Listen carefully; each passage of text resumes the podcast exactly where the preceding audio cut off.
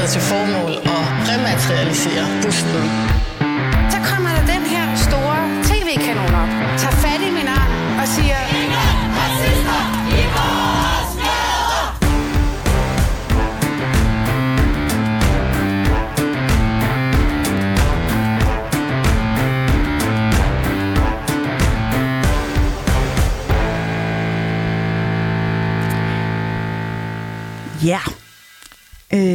velkommen til Baby og Boomer, og velkommen til anden time af Danmarks eneste identitetspolitiske debatmagasin.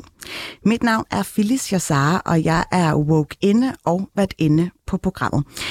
Det er en stor ære at have rådmand, forfatter og nu opstillet folketingskandidat for de konservative med i studiet i dag. Har det været ok indtil videre? Det har været rigtig hyggeligt, ja. Nikolaj, øhm, Nikolaj Bø hedder du i øvrigt. Øhm, hvordan vil du have det med, hvis der var en i byrådet, der foreslog anonyme ansøgningsprocesser i kommunen? Altså det her med, at man for eksempel fjerner alder, køn og etnicitet på, på jobansøgningerne?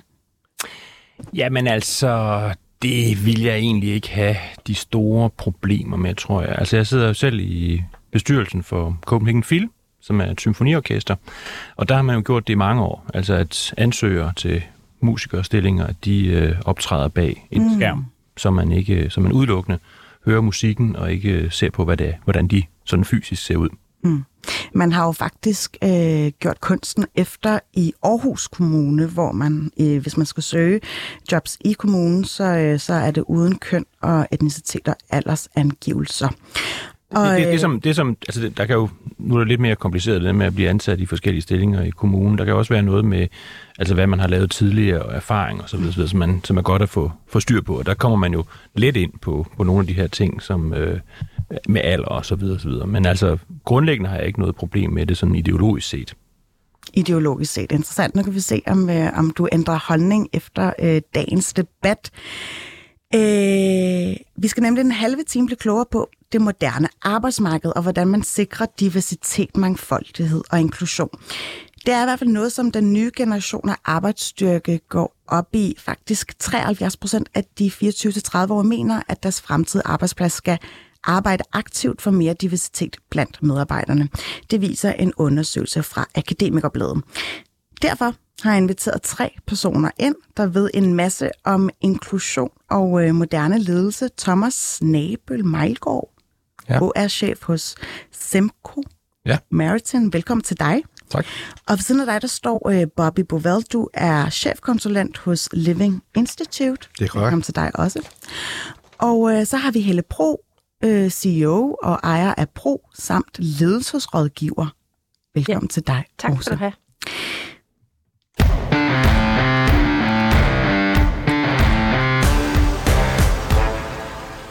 Og jeg vil egentlig gerne øh, henlede opmærksomheden først på dig, Thomas Nebel Mejlgaard. Øh, hos Semco Maritime i Esbjerg, Mm. der er det en del af virksomhedens målsætning at være mangfoldig og afspejle samfundet og give plads til alle.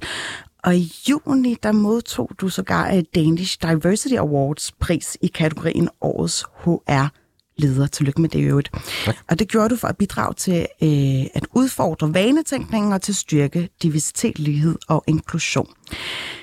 Hvorfor er mangfoldighed så vigtigt for jer? Det er jo et kæmpe spørgsmål, øh, som du rejser der. Øh, sådan helt ned på sådan lavpraktisk, øh, så handler det jo om, at vi skal gerne afspejle det samfund, som vi er en del af. Og, øhm, og, og det, der typisk er i, øhm, i omkring Esbjerg, det er, at vi er, vi er også en kan man sige, mangfoldig øh, område, hvor vi både har folk, som bevæger sig i periferien af, af arbejdsområdet, og det er øh, nogen, som har svært ved at komme ind, nogen, der har svært ved at håndtere, øh, kan man sige, det at have et, et normalt 8-4 job, så derfor bruger vi også en del tid på at øh, adressere, at vi er en inkluderende arbejdsplads, hvor vi ser, at vi kan skabe øh, roller, vi kan skabe mentorordninger, hvor de langsomt kan komme ind på, på området.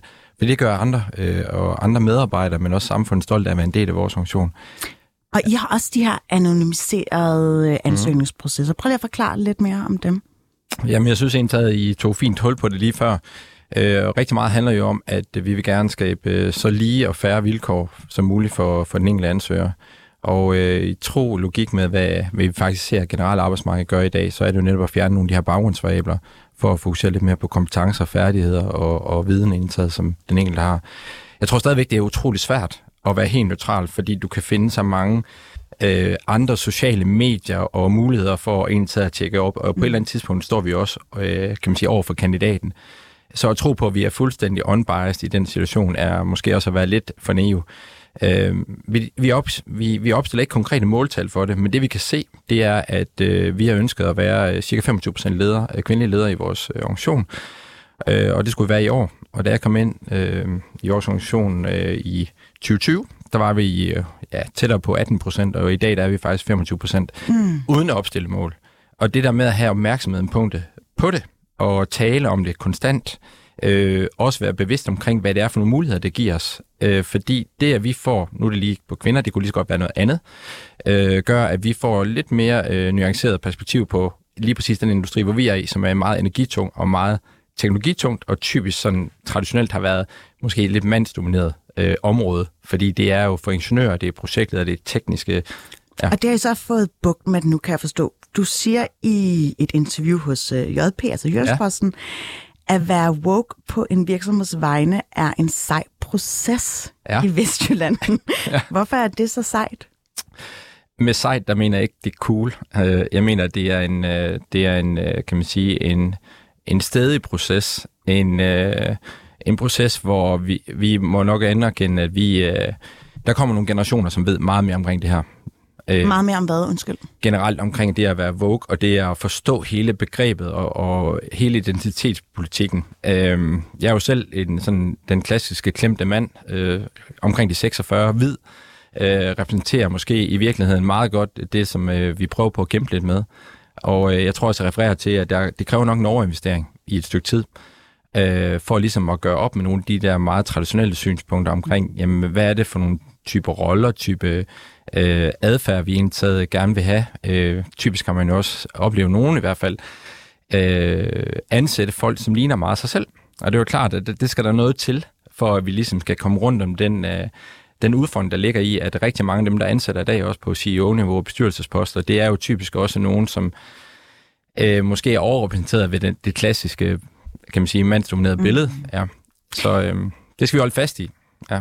Bobby Boval, du, øh, du repræsenterer Living Institute, øh, der siden 2004 har arbejdet med alle aspekter af diversitet. Og jeg vil egentlig gerne lige spørge dig, fordi her på vores egen lille lokale BIX, altså 24 der har vi kun mandlige ledere. Mm. Er det en dårlig ting?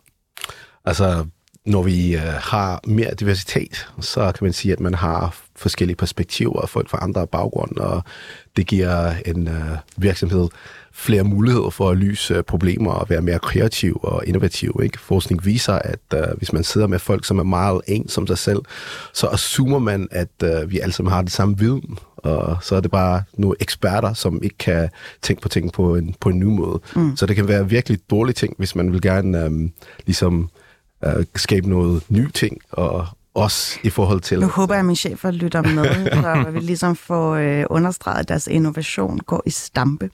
Mm. Men, men du ved også en masse om det her ubevidste bias. Hvad, er, hvad er bias, når man skal ansætte nogen? Okay, så bias er en præference, ikke? og det er baseret på dine erfaringer, um, som du har haft, og ubevist bias er de ting, som vi har, som vi ved, at vi uh, laver beslutninger og tager beslutninger ud fra. Ikke?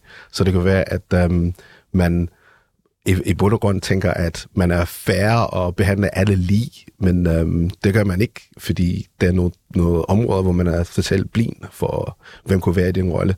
For eksempel øh, i den situation, du nævnte her, for her, med, hvis alle ledere er mandlige, så når vi kigger rundt og siger, okay, at er det en kvinde, som kunne tage den rolle, og så bliver hurtigt svaret nej, fordi det er ikke noget, de har set før, så folk ligesom har en bias der, hvor de ikke ved, at det kan lade sig gøre, fordi de, mm. de ikke set det før. Ikke? Så når de går og leder efter en til at tage, tage uh, til rollen, så er, det en, uh, så er det en præference for en mand. Og det er, noget, det er ikke noget, man gør med vilje, det er noget, man gør ubevidst. Og derfor det er det er noget, der skal arbejdes uh, meget, meget kraftigt med, især i forhold til diversitet og inklusion. Er der egentlig forskning, der viser, at det er godt for en virksomhed at have en, en pluralistisk medarbejdersammensætning? Ja, det er det mange af, og um, det der business case er noget, som bliver mere og mere sådan, uh, uh, talt om i forhold til forretninger, men um, der er for eksempel en forskning, hvor det viser, at hvis man har flere mennesker, som er har en anden profil, så er man mere tilbøjelig til at um, sådan capture new markets, ikke? Og, fordi man, man kan se ting, andre ikke kan se. Hvis du har folk, um, som du vil gerne sælge, sælge en produkt til, hvis du har um, det samme slags person med den baggrund ind i mm. teamet, som laver det der profil, så ved de, hvad det skal til, for at de kunne sælge den til de der, de der mennesker. Ikke? Så ja, selvfølgelig, der er, der er en hel masse forskning, og også det, det vi ser, at um, det, når vi går rundt i forretninger og arbejder med dem i forhold til deres diversitetsindsats, at vi kan se, at de forretninger, hvor det er lidt mere divers, så er de Øh, uh, unge mennesker, sådan Generation Z og sådan millennials, de er mere tilbøjelige til at blive i den forretning. De gider ikke være der i længere end fem år, hvis ikke der er divers lederskab eller divers mennesker rundt omkring. Det er lidt interessant. Øh, Helle Pro, som en, der øh, er totalt inimiterende i, hvordan man rådgiver ledere i at måske bare tage nogle, nogle gode beslutninger på virksomhedsvegne. Hvordan vil du karakterisere den her nye strømning, der er kommet af, af unge mennesker, som kræver, at der skal være mere mangfoldighed? Jamen, jeg tænker, det er helt naturligt. Jeg tænker ikke kun, det er de unge mennesker, der gerne vil have mere mangfoldighed. Det tror jeg sådan set, vi alle sammen gerne vil. Øh, og de sidste mange år har vi jo talt om, hvad sker der, når, når alle ligner hinanden, eller alle tænker ens. Øh, det ved vi jo godt, det kommer der ikke noget særligt interessant ud af. Vi får bare mere af det, vi har, og mindre af det, vi, vi måske gerne vil have. Så for mig øh, og for virksomheder generelt, så det, at der kommer nogen og stiller spørgsmål ved det bestående, stiller spørgsmål til den måde, vi gør tingene på, vores vaner, vores øh, perspektiver, øh, det, det tror jeg kun er sundt for os alle sammen. Jeg tror, vi har godt af en gang imellem lige at blive forstyrret lidt i vores tanker og, og se verden med andre mm. øjne. Kan du være lidt mere specifikt i forhold til nogle af de her ledere, der kommer ind af døren hos dig, hos Pro, og siger, det er godt nok noget af en våde generation, som øh, sætter sig på taburetterne. Ja, men altså selvfølgelig, det, det er jo noget, der fylder ekstremt meget, fordi det, det viser jo sådan set også, øh, hvor stillstand man selv er i, eller hvilken stillstand man måske har været i, når man lige pludselig bliver mødt af en hel masse mennesker, som ser verden på en anden måde. Øh, og der er også et eller andet med, at når man er nået langt i sin karriere, hvis man kan tale om en sådan, og man har brugt de samme muskler eller de samme måder at komme derop til, og så kommer man derop, og så bliver man mødt af en helt anden verden, der stiller nogle helt andre krav end de muskler, man har trænet, mens man har udviklet sig. Det er jo sådan en enorm forstyrrelse, som skaber usikkerhed. Øh, skal jeg til at gøre noget andet? Skal jeg tænke anderledes? Skal mine møder være anderledes? Skal min one-to-one være anderledes? Skal min, øh, når jeg samler virksomheden til kick-off, skal det være anderledes? Der kommer jo et hav af spørgsmål, mm. når man lige pludselig møder en verden, som ikke øh, ligner den, man, øh, man selv agerer i. Mm et hav af spørgsmål. Et af de spørgsmål, jeg ikke kan lade være med at tænke på, og det er faktisk, øh, det vil jeg gerne stille til alle tre, det er jo, at når man vægter diversitet og mangfoldighed højt, betyder det så også, at man i, som virksomhed eller leder skal kunne rumme et større spektrum af forskellige artede holdninger? Det skal man helt naturligt. Øhm, altså, diversitet tror jeg ikke, vi kan være uenige om, er det rigtige. Øh, men det ændrer ikke ved det faktum, at det er super bøvlet. Fordi vi øh, lige pludselig så skal man øh, se og forstå verden fra sådan helt, du ved, de berømte 360 grader, hvor vi måske før i tiden bare kunne nøjes med de 90. Nu skal vi se det hele vejen rundt, når, når, når verden omkring os er forskellig. Mm. Så, så det kræver meget mere af os. Og det er med reference til de her blind spots, eller det her ja. 360 graders syn, ikke? Jo, lige præcis. Hvad tænker I andre? Øh, jeg kan kun lægge mig op af, hvad der lige er blevet sagt. Øh, øh, men jeg tror, noget af det, som hvis et konkret eksempel, det er, at øh, vi kører løbende onboarding-programmer, hvor vi tager kvæg vores vækst i øjeblikket, hvor vi tager relativt mange nye ind. Og specielt den, kan man sige, den her unge generation under 25, har jo et helt andet forhold til at stille spørgsmål og indgå i en kultur, hvor selvom de måske kun har mødt vores administrerende direktør fem minutter på et onboarding-forløb, så stiller de med det samme et skarpt spørgsmål omkring, hvorfor er det egentlig så vigtigt for os at tjene nogle penge, og hvor går de penge hen, og hvordan kommer de tilbage til medarbejderne? Øh, hvor jeg tror, at vi i hvert fald i det her... Så en uønsket mus-samtale med direktøren? Jeg vil sige, nej, ja, på mange måder sådan meget... Vi diskuterede det i fredags faktisk, øh, min, min CEO og jeg, og, og, og det er jo de her spørgsmål, som, øh, som vi, hvis du refererer tilbage til de spørgsmål, ja. skal vi kunne noget andet? Ja, vi skulle rumme det. Øh, det er jo lidt det, vi oplever alle sammen øh, i vores hverdag derhjemme ved spisebordet ved de her teenager, der er på vej ud af redden. Altså, mm. hvorfor er det så vigtigt, at vi skal komme så hurtigt afsted? Og hvis du nu har det så travlt med det, hvordan er du så overbeviser os alle sammen om, at det er det rigtige, du laver? Og jeg tror, den, den, den nuance og de der skridt, der kommer, det er, der bliver vi udfordret mere. Det er i hvert fald min oplevelse, at, øh, at det har været nogle spørgsmål, som vi i hvert fald i vores funktion måske ikke har forholdt os så meget til, og øh, det er jo rigtig mange års vaner og traditioner, vi, og tilbage til min, det er en sej kamp, øh, der kommer nye ind på arbejdsmarkedet, mm. som vi skal forholde os til. Men i forhold til at kunne rumme flere ja, forskellige artede holdninger, det gør jo også, at man måske skal være bevidstgjort om, hvor til går grænsen. Mm-hmm. Kan, kan der være et issue i det, at hvis man lukker for meget diversitet ind, så lukker man måske også nogen ind, der har nogle meget yderligere gående holdninger? Altså, men det handler om, um, hvorvidt de kan løse opgaven. Ikke? Altså, når vi snakker om inklusion, det handler om, at vi er uh, divers som, uh, som mennesker, uh, men hvorvidt er det nemt at uh, ligesom få uh, gavn af alt det der diversitet, og det skaber vi med inklusion. Altså det kan godt være, at vi har et uh, arbejdsplads, hvor det, folk er meget, meget forskellige, men er de, har de alle sammen lige muligheder for at forfremme sig? Har de alle sammen lige muligheder for at vise det, de kan? Og vi har haft over 2.000 uh, ledere, topledere i globale virksomheder omkring verden igennem vores uh, inkluderende ledelsesforløb. Uh, mm. Og det, de får ud af det, er sådan noget værktøj og egenskaber til at kunne rumme det her nye virkelighed, hvor okay, hvordan, hvordan skal jeg ligesom håndtere, at det er folk med forskellige uh, personligheder, og folk, som har forskellige baggrunde og sådan noget, ikke? Og når vi snakker om den, altså den, den mindset, som skal til. Selvfølgelig skal de lære, hvordan de kan rumme flere mennesker, også til deres fordel. Så mister de ikke de folk, som de ellers ville have haft. Ikke? Og også når vi snakker om diversitet og lukke flere mennesker ind. Mm. Selvfølgelig det Men hvad så, hvis grænse? man er i en, øh, hvad skal jeg sige, en, en hvilken som helst virksomhed, man har øh, fået øh, fuldstændig hak ved alle diversitetskvoterne, men man oplever, at der er faktisk nogen blandt øh, medarbejderne, som har nogle fuldstændig øh, ja, ukonventionelle holdninger, nogen som nærmest er ja, kompromitterende for virksomheden. Hvad, hvad gør man egentlig der så?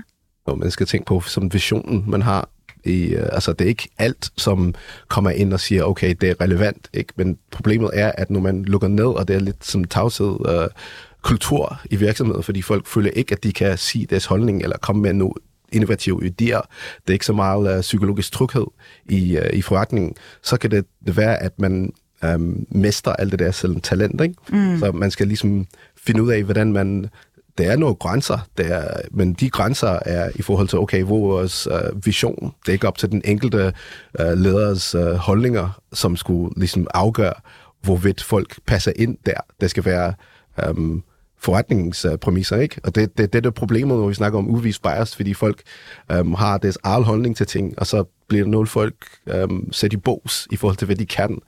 Um, eller er det baseret på, hvordan de ser ud, eller måske deres holdninger. Altså stereotyper. Stereotyper, præcis, mm. men det har måske ikke noget med deres... Uh, med kvalifikationer. Deres, deres kvalifikationer, eller deres... Det synes jeg er lidt interessant. Ja. Men, men uh, Helle Bro, hvis man lukker flere omkring bordet, og alle skal have lov til at sige noget, hvordan undgår man institutioner, hvor der er nogen, der kommer til at sige noget, som er direkte ubehageligt? Nå, men jeg tænker, altså, det har, sådan har det jo alle dage været.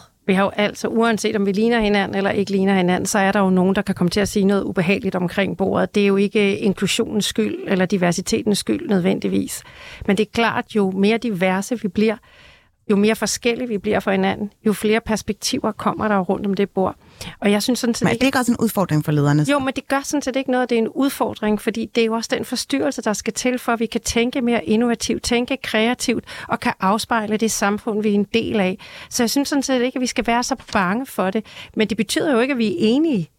Altså, det hele handler jo om, om vi formår at lytte til hinanden med respekt, både den ene vej og den anden vej.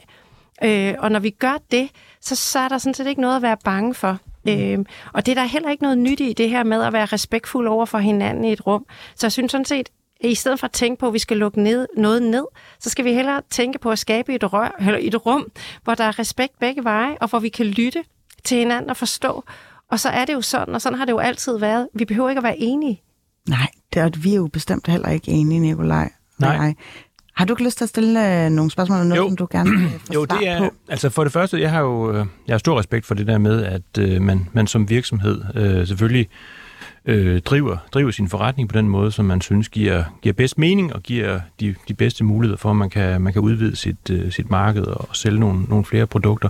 Men det, som jeg altid tænker på, nu har det jo været meget sådan et, et mantra i erhvervslivet de senere år, det der med, at mangfoldighed og diversitet er noget ubetinget godt. Men ser vi på den almindelige sådan, samfundsforskning og antropologi osv., så, videre, så, videre, så handler det jo rigtig meget om, at øh, tillid mellem mennesker, det har vi primært til, til folk, der ligner os selv. Altså et samfund, hvor man har, øh, hvor folk er mere sådan diverse, de er ofte mere øh, konfliktfyldte, de er, de er præget af, af mindre sådan tro på, at øh, ens nabo vil en det godt, og så videre, så videre. Det er ret vel beskrevet. Der, er også, der findes også forskning, der, der viser, at også fra, fra Danmark, at, øh, at sådan noget med at dele informationer og nye idéer, det er man også mest tilbøjelig til at gøre med folk, som ligner en selv. Øh, så jeg, jeg kan udmærket se alt det her med at, øh, at få flere gode idéer og kunne henvende sig til nye kundegrupper og nye markeder osv. osv. Det, det, har, det har meget at gøre med det der med, at man har en mangfoldig medarbejderskare. Men jeg mener også, der er også det andet aspekt, altså tillid og øh, konfliktniveauet. Øh, hvordan, ser, hvordan ser I på det? Altså, der er også, der er også det andet. Du, var også lidt, du var lidt inde på det, Bobby, før. Der kan også være nogle aspekter der, som må være værd at tage med i overvejelserne. Ja, altså bare lige for at opsummere dit spørgsmål. Går det ud over tilliden til hinanden, hvis vi uh, bliver alt, alt for diverse? Er det rigtigt forstået, Nikolaj? Ja, det var det. Altså, det er jo normalt det, man siger om det danske samfund, at vi har en meget høj grad af tillid, fordi vi er ret ens. Øh, det, der har ligesom været sådan et, en, en veletableret sandhed mm. i, i mange år. Mm. Så det, at man er homogene, det fodrer måske en mere tillidsfuld virksomhedskultur. Køber I den? Uh, nej, det gør, det, det gør jeg ikke på det simple princip, at, øh, at så står vi det samme sted, som vi gjorde for 10 år siden. At vi er nødt til at lave den her overinvestering i at finde ud af, hvor er det, hvordan er det, vi kommer tættere på hinanden. Altså vi skaber jo bare større afstand, hvis vi bliver ved med at bilde os selv ind, at det, at det er den måde at se det på. Fordi noget af det, vi arbejder på, det er jo netop at finde ud af, og diversitet behøver ikke, at vi skal være mangfoldighed, men det er også den måde, vi tænker på og arbejder på. Og, og nu har vi brugt nogle baggrundsvariabler og gjort det meget forsimplet, fordi så kan vi alle sammen ligesom forstå, hvad det er, vi taler om.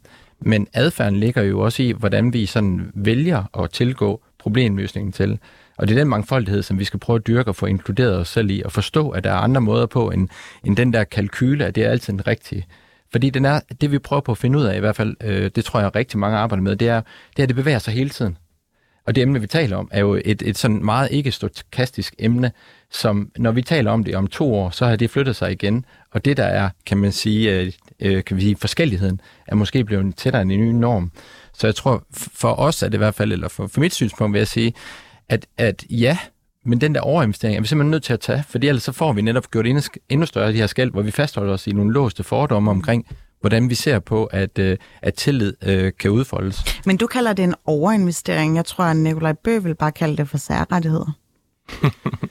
Nej, altså det vil jeg ikke. Altså som sagt, jeg har meget stor respekt for den her, altså den erhvervsmæssige tilgang til det, og synes, det er, det er fint. Jeg tror også, der, der er meget rigtigt i det. Jeg synes bare, at øh, det der det andet aspekt der, det, det hører vi tit lidt for lidt om. Og jeg ja. synes i hvert fald, at det, det må være noget, som man er nødt til at forholde sig mm. til. At øh, det her med ja, måske stigende konfliktniveau, måske øh, lavere tillid mellem mennesker, måske mindre tilbøjelighed til at, til at dele de gode idéer. Det er jo i hvert fald ikke noget, der er fremmende for øh, business. Ja. Nej. Jeg, t- jeg tror simpelthen, jeg ser det en lille smule anderledes. Jeg ser netop, at vi, hvis, hvis vi er forskellige, så er vi nødt til at gøre os umage på, på at forstå hinanden, og der skaber man dybde tillid det med, at vi bare ligner hinanden, det er jo sådan en overflade tillid, så tror vi på, at fordi vi ligner hinanden, så er vi ens. Når vi er forskellige, så bliver vi simpelthen nødt til i langt højere grad at forholde os til hinanden, og det gør man ved at stille spørgsmål, det gør man ved at være nysgerrig. Og når man begynder at have den form for dialog, så skaber vi dybde tillid, og det er jo netop det, der skal til for, at vi alle sammen har en plads øh, i, på arbejdsmarkedet og i samfundet. Så jeg vil være meget, meget opmærksom på ikke at skabe homogene arbejdspladser, hvor vi tror, at vi har tillid bare fordi vi ligner hinanden, og så kommer vi hurtigere ud over stepperne. Det er der simpelthen ikke noget, der tyder på, snart tværtimod. Mm. Hvad siger du, Thomas? Øh, den præmis køber er faktisk øh, meget fint, men, men det jeg tror på, vi kan, vi kan jo tale om forskellige former for tillid, hvis jeg nu går tilbage til Nikolaj, fordi at tillid er jo ofte baseret på noget, som går bagud i tid. Og tillid er noget, vi bygger op det tager lang tid at, at, at skabe det, og det tager meget kort tid at, at ødelægge det. Det er i hvert fald øh, sådan, hvad vi typisk oplever. Og det, når vi nu skal kigge fremad, så det er det det, jeg udfordrer lidt på, hvor jeg siger, at det kræver den her overinvestering, hvor jeg tror, at der kan vi jo få tilliden ved netop at inkludere, netop at prøve at udvide den, øh, kan man sige, den, den nye måde at, at være tro mod, at når der nu kommer et, et nyt eksempel, som ikke lige kommer fra, den, fra topledelsen eller noget andet, hvor et argument, at så vi er okay med at udfordre det. Og vi også har ikke en blame-kultur, altså hvor det er okay at fejle, og hvor det er okay at, at indtage og sige noget, som ikke går mod mainstream. Så jeg tror godt, tiden den kan jo, den kan jo bevæge sig også. Så, så, så derfor er det også måske lidt mere nuanceret, end bare lige at sige, øh, at, at tilliden den bliver svækket eller styrket, afhængig af, om vi snakker om kan man sige, diversitet. Mm.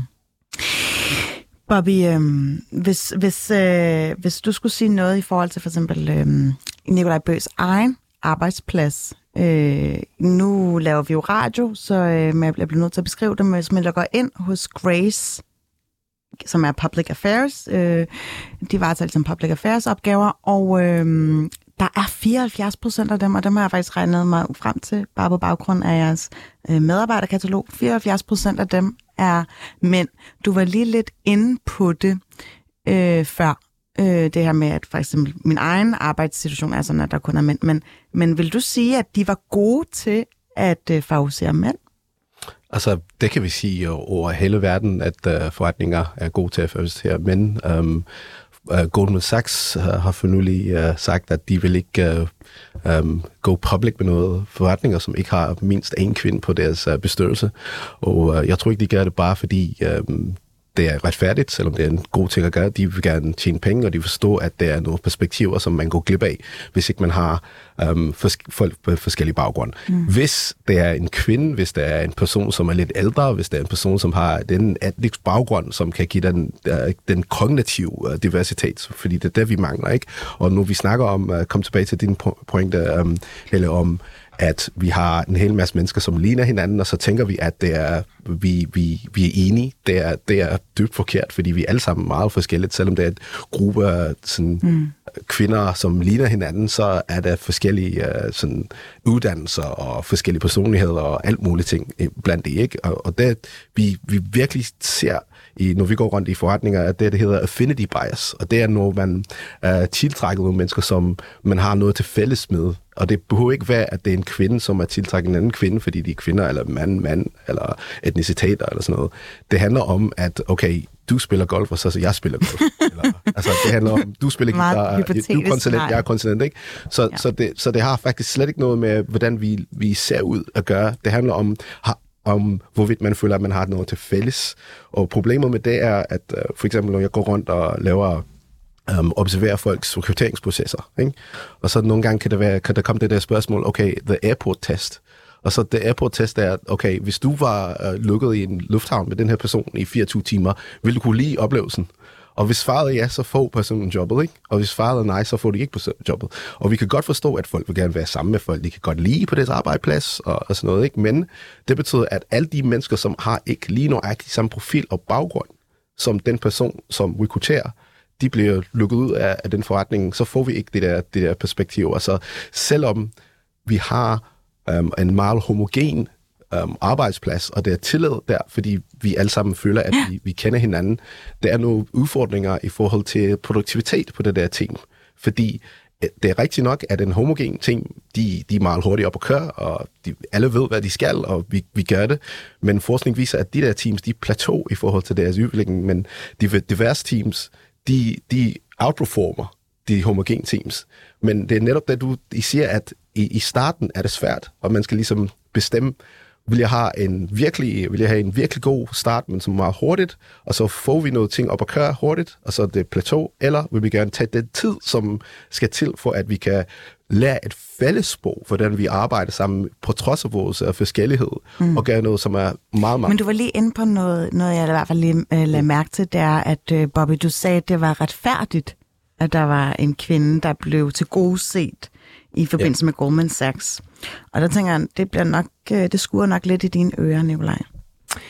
Ja, men altså, jeg synes jo ikke, øh, det handler om, øh, om retfærdighed og, og repræsentation. Det, her, som, det handler jo om, hvordan man får sin virksomhed til at fungere på, på den bedst mulige mulig, mulig måde. Altså, virksomheder er jo ikke Og så tager man i... så nogle midler i brug, hvor man ser, okay, vi vil faktisk gerne få bukt med en virksomhedskultur, hvor der er alt for mange mænd i, i blå Ja, maritime virksomheder er ikke? jo ikke sat i verden for at, at øh, skabe mere retfærdighed i, i verden, for mig at se. De, er- de er jo sat i verden for at, at, at skabe noget, noget vækst og noget Og noget af det vækst er bundet på, at øh, som Bobby lige sagde, at når du har en større diversitetsrate, så øh, er der højere proveny. Sådan Ja, og det, og det har jeg stor Ja. ja. respekt for. Og der, der synes jeg jo egentlig, at, at det var et, nogle fine nuancer, fordi øh, det, jeg talte om før med, med tillid og konfliktniveau og sådan noget, det, det oplever jeg egentlig også, I køber lidt ind på, på den måde, at som jeg hører dig, så siger du, det, det er nemmere at få en virksomhed til at op og køre hurtigt, hvis folk de ligner hinanden øh, en hel del. Mm. Men på sigt går man glip af nogle muligheder, nogle udviklingsmuligheder, hvis man har for stor homogenitet i, i medarbejderstaben. Det synes jeg jo egentlig er en interessant. Det, det, det er oplysende for, for mig at høre den, den nuance i det. Mm. Mm. Vi skal faktisk til at få rundet lidt af, men jeg vil meget gerne lige have sådan en øh, ja, opsamlende runde i forhold til ja, den her, du sagde generation Z, eller for den sags skyld, generation millennial, der ligesom banker på døren og gerne vil ind øh, og få et arbejde. Hvad, øh, hvad er ligesom den største hurdle med dem, hvis vi skal, øh, hvis vi skal prøve at ja, øh, indfange den i en ny medarbejder- eller arbejdskultur? Okay, jeg har for, for nylig haft en uh, sådan lang uh, forløb med nogle ledere i en, uh, i en uh, stor konsulentfirma, og um, vi har gået igennem alt det her med rekrutteringsprocesser, og så har de fået en ny person ind, som havde en helt anderledes profil end dem, som de plejer at have. Og øh, jeg snakker med den her partner, og så siger han, øh, ja, det er faktisk fedt, Bobby, fordi nu har vi forstået, at det var faktisk ikke øh, talentet, som var problemet. Det var hvor os og hvorvidt vi kunne rumme de nye mennesker. Så vi ligesom har en anden vinkel nu, hvor vi tænker, okay, hvor god er vi til at tage ind nye mennesker? Um, og, og det er det, som vi ser mere og mere, at uh, forretninger begynder at forstå, okay, vi skal også tænke på miljøet. Vi skal mm. tænke på, hvorvidt der er fleksibilitet på arbejdspladsen. Men er der noget i mødet med Generation Z, som Ja. øh, faktisk kan korse eller kickstarte nogle, øh, nogle nye øh, ja, udfordringer? Hellebro? Ja, det, det tror jeg, der er, fordi der bliver sat spørgsmål med vores måde at gøre tingene på. Øh, de her nye quiet quitter, som vi begynder at se dukker op, som siger, at vi arbejder syv og en halv time, ikke et sekund mere, fordi der er et liv uden for vores arbejde. Sidder man over for et menneske, som har brugt 12 timer på sit arbejde de sidste 15 år, bliver konfronteret med et menneske, som siger, hvorfor skal man arbejde 12 timer, når man kan gøre syv og en halv? Det begynder jo at sætte spørgsmålstegn til os selv. Så en del af den her proces med at møde den nye generation, og som det i øvrigt altid har været, er jo, at de sætter spørgsmål, eller de stiller spørgsmål til vores måde at gøre mm. tingene på. Og så tror jeg, at det også har en voldsommere kraft lige nu, fordi vi er i en transformation som samfund. Vi har haft pandemi, vi har krig, vi har klimaforandringer. Øh, Der er så mange store spørgsmål, og så kommer der en generation, som også udfordrer os. Så der er utrolig meget på spil, måske mere på spil, end der har været mange, mange år. Og jeg tænker sådan set bare, at af os, der måske tilhører de lidt ældre generationer, vi skal, have, vi skal slå ørerne ud og lytte mm. her. Øh, fordi det er ikke nødvendigvis vores måde at gøre tingene på, der har været den rigtige. Interessant, var? Ja. Der var der lige nogen, der var lidt ældre, der sagde, at ungdommen måske kunne have ret. Ja, helt sikkert. Men, men, men jeg synes jo også, det er også vigtigt at holde fast i, man skal også, vi skal jo også købe ind på, hvad er meningen med, med den her virksomhed? Hvad er det, vi, vi producerer her? Hvorfor er vi sat i verden? Altså i, i sidste ende, så skal der jo også være en, en fælles forståelse af, hvad, hvad er formålet med, at vi er her. Det nytter ikke noget, man bare Men det lyder som om, den kommer i anden række, sådan som jeg øh, opfanger øh, eksperterne fortælle. Øh, Thomas, du får faktisk lige øh, det, det afsluttende ord her, fordi du, du siger faktisk i det her interview med Jyllandsposten, hvis der er en, der hverken vil omtale som han eller hun, vil vi respektere det. Er det ikke at gå for langt? Nej, fordi jeg tror, det der, det der er vigtigt, det er at tage det case by case. Og, og det her, det er, jo, øhm, det er jo ikke anderledes, hvad der sker i dag i virkeligheden. Eller hvad, hvad, hvad, hvad vi har stået for, og jeg tror også mange andre virksomhedsejere har stået for i mange år. Det er jo, at øh, alt med måde, og det vil sige, at du har regler, men du har også undtagelser. Så hvis vi står i en situation, hvor der er en person, som øh, overhovedet ikke kan identificere sig med den værdi og den kultur, vi har, så er vi også nødt til at lytte til det. Og det tror jeg, det, det, det er noget af det, hvor vi sådan lidt, øh, kan man sige, øh, stigmatiserer den dialog, vi har lidt nu, og, og tager nogle yderpunkter op. Og, og det vil helt sikkert også få betydning fremadrettet, det er, at du kan rumme de der efterhånden på Facebook 47, 47 forskellige underdimensioner af han, hun osv. Og, og jeg tror lidt... Har I implementeret dem også i ansøgningsskemaet? Eller? Jamen, vi har på nogle dele af det, men jeg tror, det, det jeg vil gerne frem til, det er, vi lærer hver dag og mens jeg står her, sidder jeg og får nogle refleksioner, både i forhold til Nikolaj og, og også Helle, og hvad, hvad vi egentlig har, har diskuteret indtil videre. Og jeg tror, hvis vi skal være sådan meget sådan, øh, øh, kigge lidt fremad, vi kommer til at tage kæmpe skridt de næste par år omkring, hvad det er, hvad vi ikke burde have gjort, og hvad vi har gjort. Og noget af det, jeg kan se, det er, at øh, ja, det er lidt irriterende en gang imellem, at der kommer nogle, øh, nogle ret friske holdninger frem, og nogle spørgsmål frem, og det kan da øh, sænke tempoet, det kan jeg sagtens være. Det er, tilliden øh, kan jo gå frem, hvis vi alle sammen har nogle normer og styre inden for det, og vi ved, at nogen, det, det giver noget speed. Men der er jeg meget enig med Bobby omkring, at, at den investering, og der vil jeg gerne tilbage til den der overinvestering, den er så nødvendig for os alle sammen, at vi, at vi respekterer, at det her det kommer til at tage tid, og det betyder også, at nogle gange så overinvesterer vi i den enkelte. Men det gør jo også, at så begynder man at kunne se, at her vil jeg gerne være. Og det er helt sikkert, at, øh, at det er ikke noget, vi kan tale os ud af. Det er ikke noget, der kommer til at gå væk. Det er noget, som vi bliver nødt til at forholde os til. Alle oplever det hjemme i deres dagligdag hver dag. Der bliver nogle spørgsmål, som vi er nødt til at forholde os til. Det er den unge generation, der kommer frem, hvor vi tidligere har været sådan, kan man sige, godt haft på fornemmelsen af, hvad er fornuftigt, hvad er normerne, hvad er det, vi kan stille spørgsmål til. Ja. Og det er der, hvor vi bliver presset på det spørgsmål for tidligere. Ja. Hvad kan lederne? Og der mangler de masser af hjælp, og det er blandt andet noget af det, som Bobby og, og deres del af organisationen en til at hjælpe os andre med at blive klogere på. Det kan være, at øh, I skal ja, udøve noget konsulentarbejde hos øh, Grace Public Affairs. bare lige øh, bare i forhold til øh, Nikolaj Bø, altså hvad, det her med overinvestering, det, det sætter jeg lighedstegn ved at satse. Man satser ja. på, på nyt talent. Ikke? Ja. Øh, hvordan vil du have det med, at, at, at hvis din CEO sagde, nu vil vi gerne satse på, at der kommer flere med øh, en anden etnicitet end, end den gængse majoritet?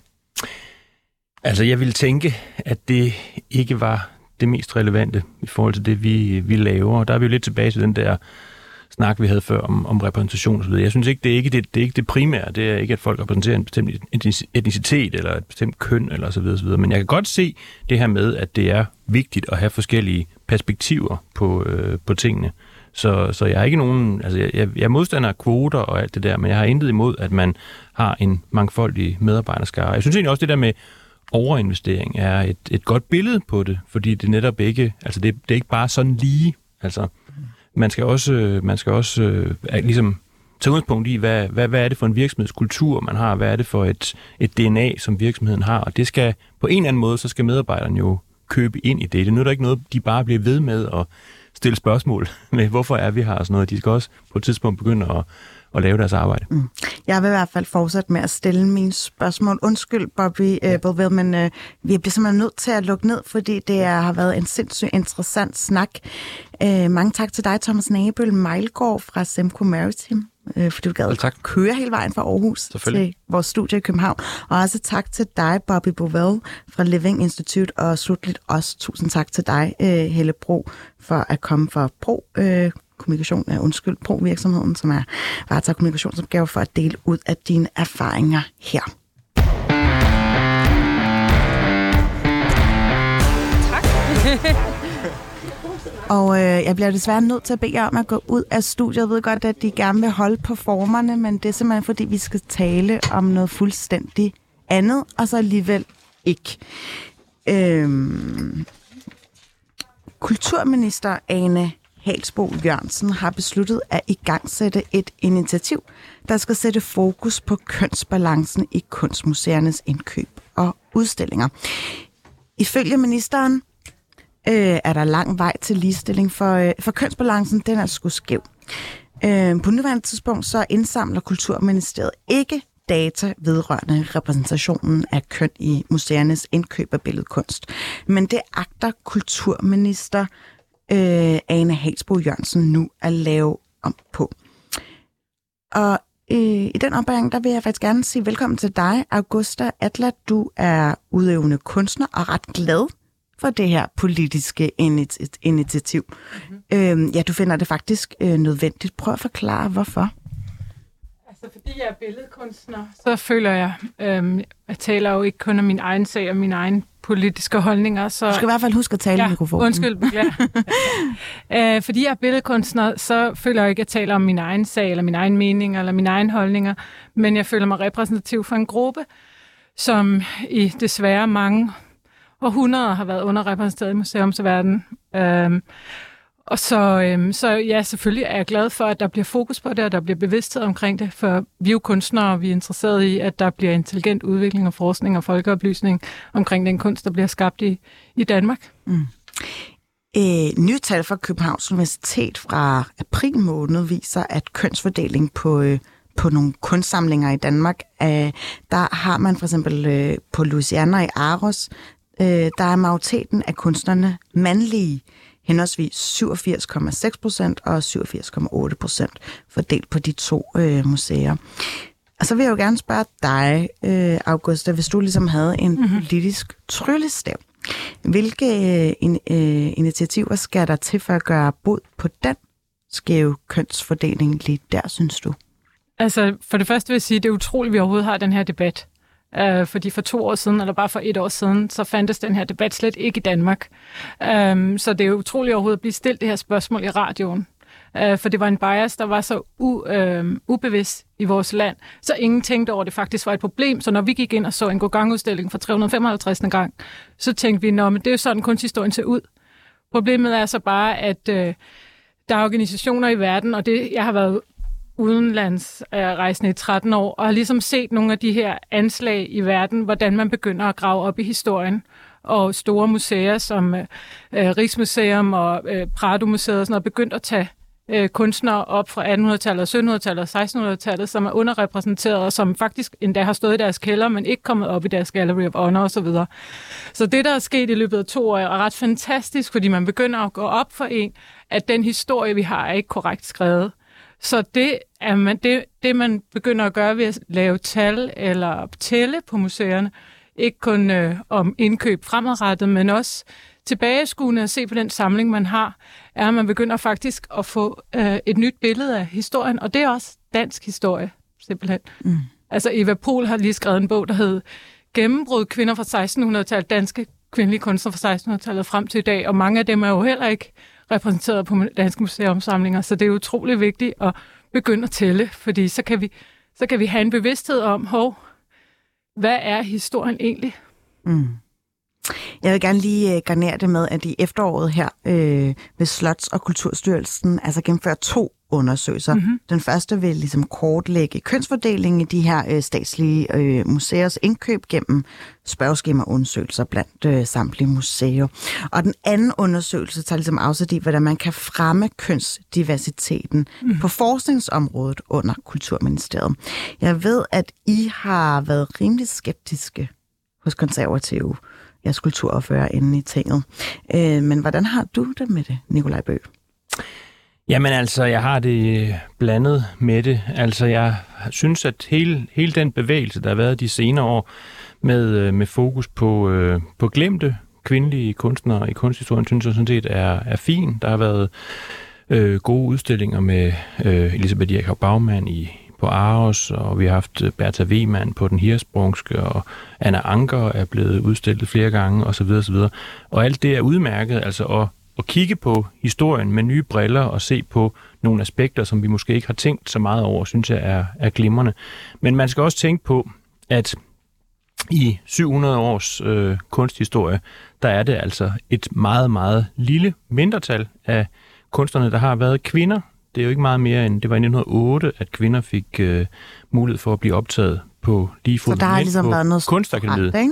Der har været i den grad noget strukturelt. Altså der har jo altså været et eller andet sted mellem Øh, 95 og, og 100 procent af, af kunstnerne har været mænd, og man kan ikke, man kan ikke ændre på historien i, med, med tilbagevirkende kraft. Så vi må respektere, at, at hovedparten af kunsthistorien, den er, den er domineret af mænd, men har vi nogen, har vi nogen gode kvindelige kunstnere, som, øh, som vi måske ikke har tænkt så meget over, så skal de da absolut frem i lyset, og det oplever jeg egentlig også, at de kommer. Jeg oplever, at, øh, at kunstmuseerne har enormt meget fokus på, på det her.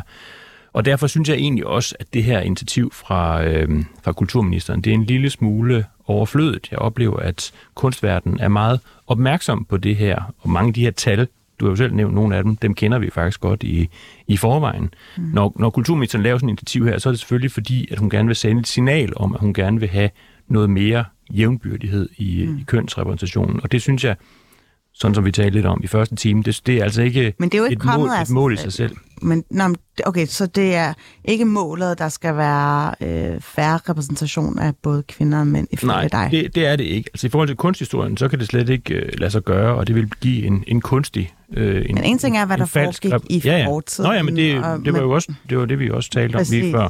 Men så Øh, kunne man jo så- øh, kigge fremad- på nutiden, ikke? fremad- Og- fremadrettet- Ja, fremadrettet. det vil jo så være, at man sikrer, at hvis vi ligesom laver en optælling og finder ud af, puha, det går sgu lidt træt med at få øh, kvindelige øh, kunstnere ud over rampen her. Men der er det bare vigtigt at holde fast i det her kvalitetskriteriet. Øh, kriteriet. det er det, der, der må være det, det Det har vi centrale. diskuteret meget i dag, men det er jo- det er jo øh, netop- Augusta, det her med, at, at hvis man kommer til at kigge for meget på de fysiske karakteristika, Men det er jo Du netop brun. det, der er problemet. du er kvinde, jeg skal lige få lov til at Ja, stille undskyld. spørgsmålet, ikke? så går det ud over kvaliteten. Hvad tænker du om det? Altså, det er faktisk lige modsat. Hvis vi ikke har diversitet med i billedet, hvis vi ikke begynder at gå op for, at vi faktisk har nogle bias-strukturer i forhold til øh, soloudstillinger og indkøb, øh, så mister vi noget kvalitet. Og det er jo det, vi begynder, begynder at grave op nu ved de bøger, monografier og de retrospektive bøger, der kommer frem og beskriver historien. Det er jo det, der pludselig går op for os, at vi har, vi har været så øh, tunnelsynet, at vi har mistet en masse kvalitet. Mm. Så, så mit argument er faktisk lige modsat.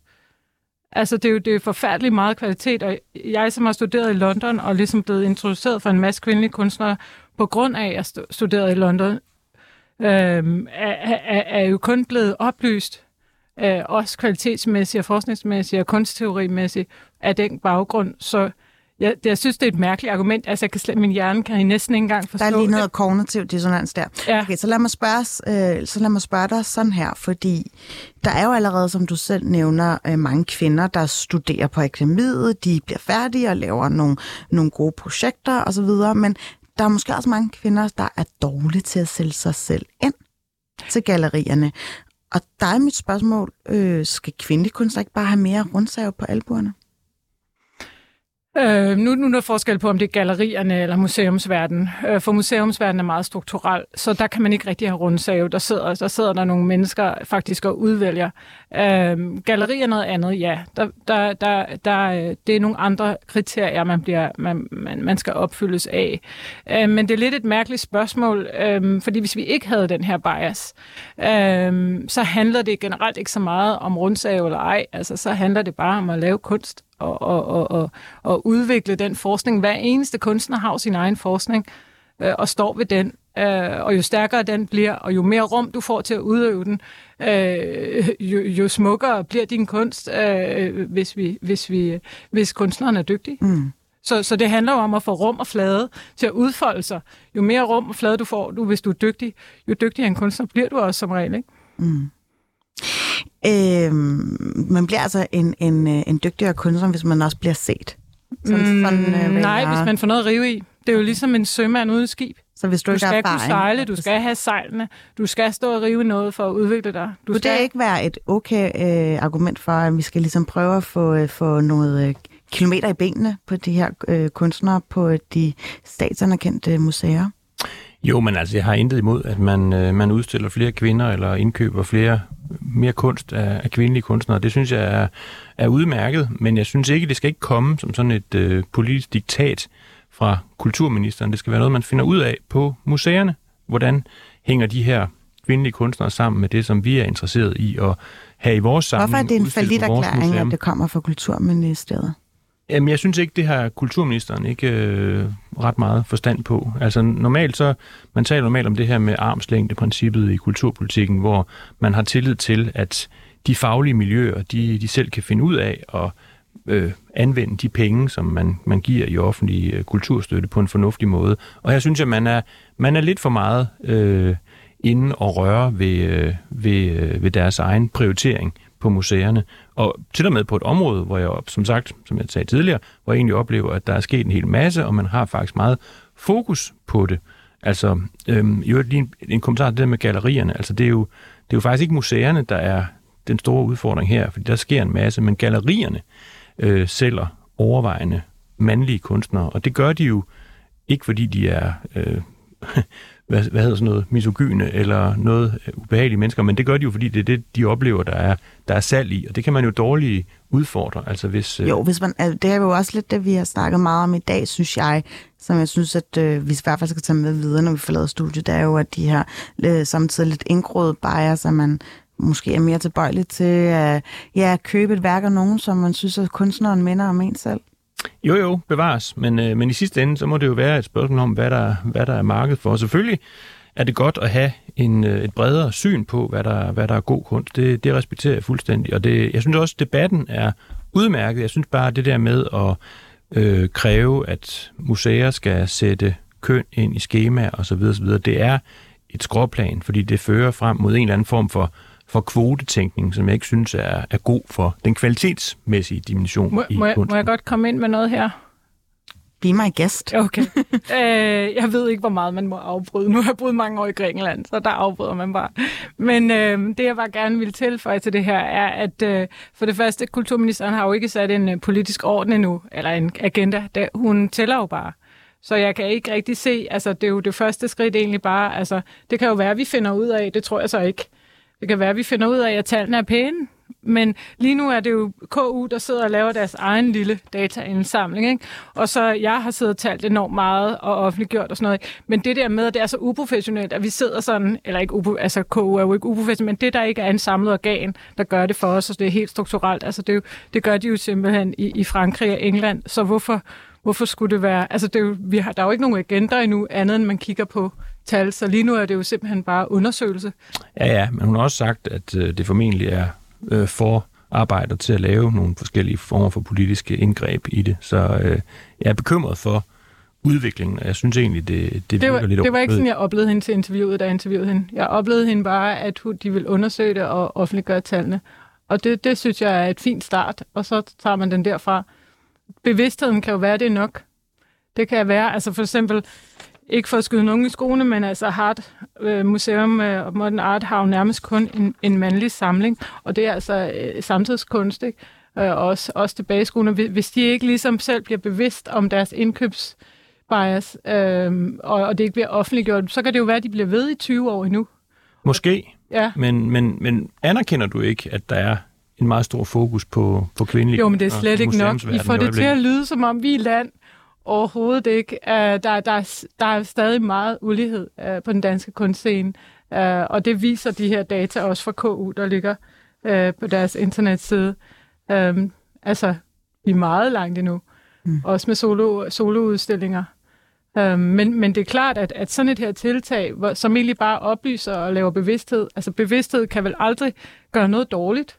Uh, og og, og så vidt jeg har forstået, så laver kulturministeren ikke andet end awareness lige nu. Ja, så man kan så få en ny forforståelse, om man vil, ikke? Ja, men altså, jeg har heller ikke noget imod, at man får de der informationer. Jeg kan bare være lidt Mm. bekymret for, hvad man vil bruge dem til, og også om det fører til en eller anden form for sådan øh, uformel kvotetænkning på, øh, på museerne. Mm. Det er i hvert fald meget vigtigt at skelne skarpt mellem det kunsthistoriske og det samtids, og samtidskunst. Mm. Fordi det er to meget, meget, meget Men jeg er også nødt ting. til at rette dig, jeg siger, at selvfølgelig har der været overvejende mænd i kunsthistorien. Du skal lige huske at tale ja, i mikrofonen. selvfølgelig har der været overvejende mænd i kunsthistorien, og kunsthistorien er mandligt baseret, både øh, dem, der skrev den, og dem, der udøvede den.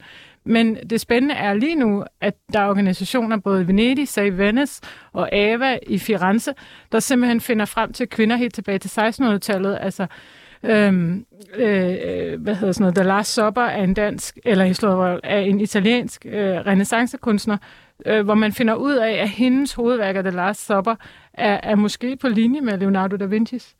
Så, Men- så det er ret spændende tider, vi går i, mm. fordi vi Og jeg vil gerne lige af, stille at- det sidste Men hvis du, hvis, du, hvis, du, her, kan, hvis du kan Nicolai finde en dansk, dansk kunstner fra, kvindelig kunstner fra 16 eller 1700-tallet, så vil det interessere mig meget at høre. Jamen, det er der. Tror du, øh, tanken strejfer mig bare lige, tror du egentlig ikke selv, at du nogensinde er blevet favoriseret på baggrund af dit køn? Øh, det, det er muligt. Det kan jeg jo ikke, øh, det kan jeg jo ikke vide. Men øh, du har i hvert fald fået nogle, øh, nogle forskellige, øh, hvad skal jeg sige, løsningsværktøjer til, hvordan man kan øh, forhindre den slags. Vi er nemlig ved at nå til vejs ende, Nikolaj Bøg. Tusind tak, fordi du gad at øh, gæste mit studie og øh, ja, sætte spørgsmålstegn ved, ved de ting, jeg siger. Og øh, tusind tak til dig, Augusta Adler, for at komme ind her og, øh, og fortælle om nødvendigheden af at indføre kvoter mm. på, på museerne. Vi takker af for nu, du har lyttet til Baby Boomer. Mit navn er Phyllis Yassar.